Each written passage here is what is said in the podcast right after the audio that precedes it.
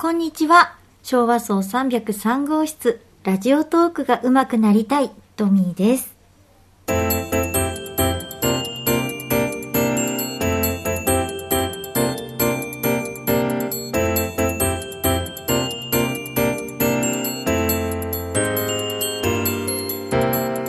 久しぶりに昭和層を覗いたら少し賑わっていて安心しました。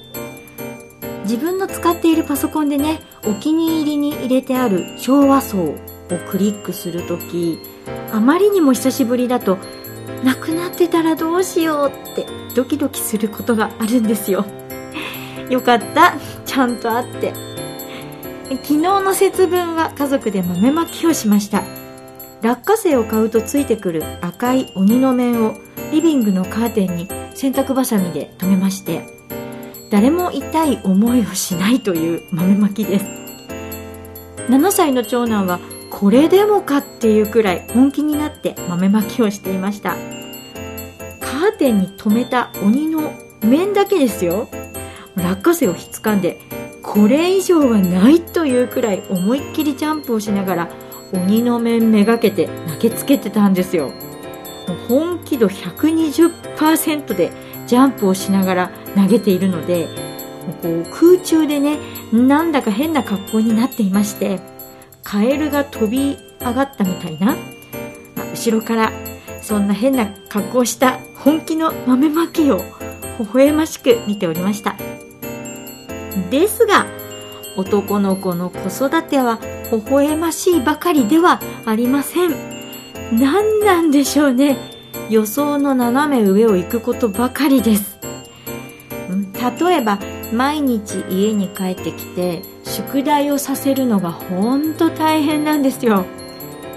上の娘たちの時は宿題が終わってからおやつねというのが当たり前に通っていたんですけど今小学1年生の長男は一言「えー、宿題やりたくない」ねおやつの後がいいとかじゃないんですよ。宿題やりたくない。えー、やりたくないっていう選択肢あるんだという新鮮な驚きです。宿題ってやるもんじゃないの？やりたくないからってリビングのテーブルに突っ伏して寝たふりをしているうちに本当に寝ますしね。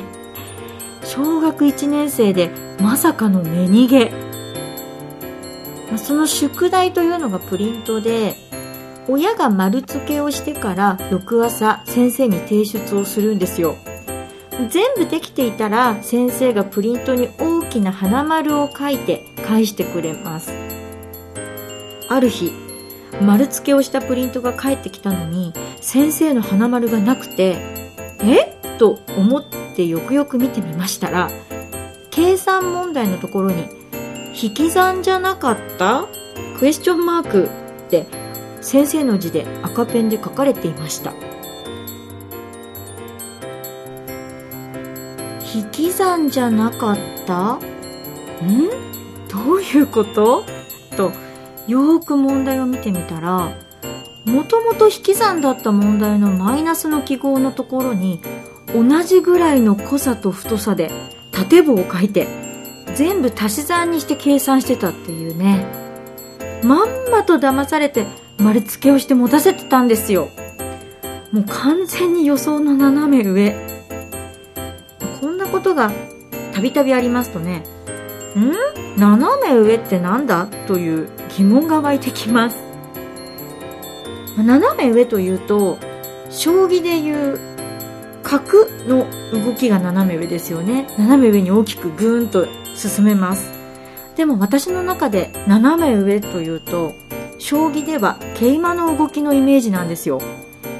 桂馬は2つ前のマスのその両隣どちらかにだけ進めるという。ちょっと他の駒にはない異色な動きでしょ？その異色な感じがあ桂馬の動きこそが斜め上っていうね。あそういくかという感じですよ。その動き。でもそれってあくまでも前に進んでるんですよね桂馬。まあ、前というか上というか。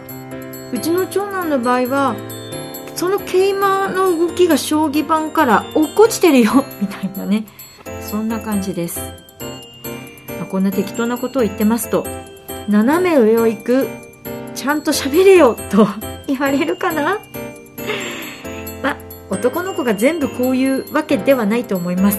あくまでうちの長男の場合です。こんな小学1年生になんとか宿題をさせようと四苦八苦している毎日を過ごしています。もう2月ですよ。こんなこと1年も続けてるんだ。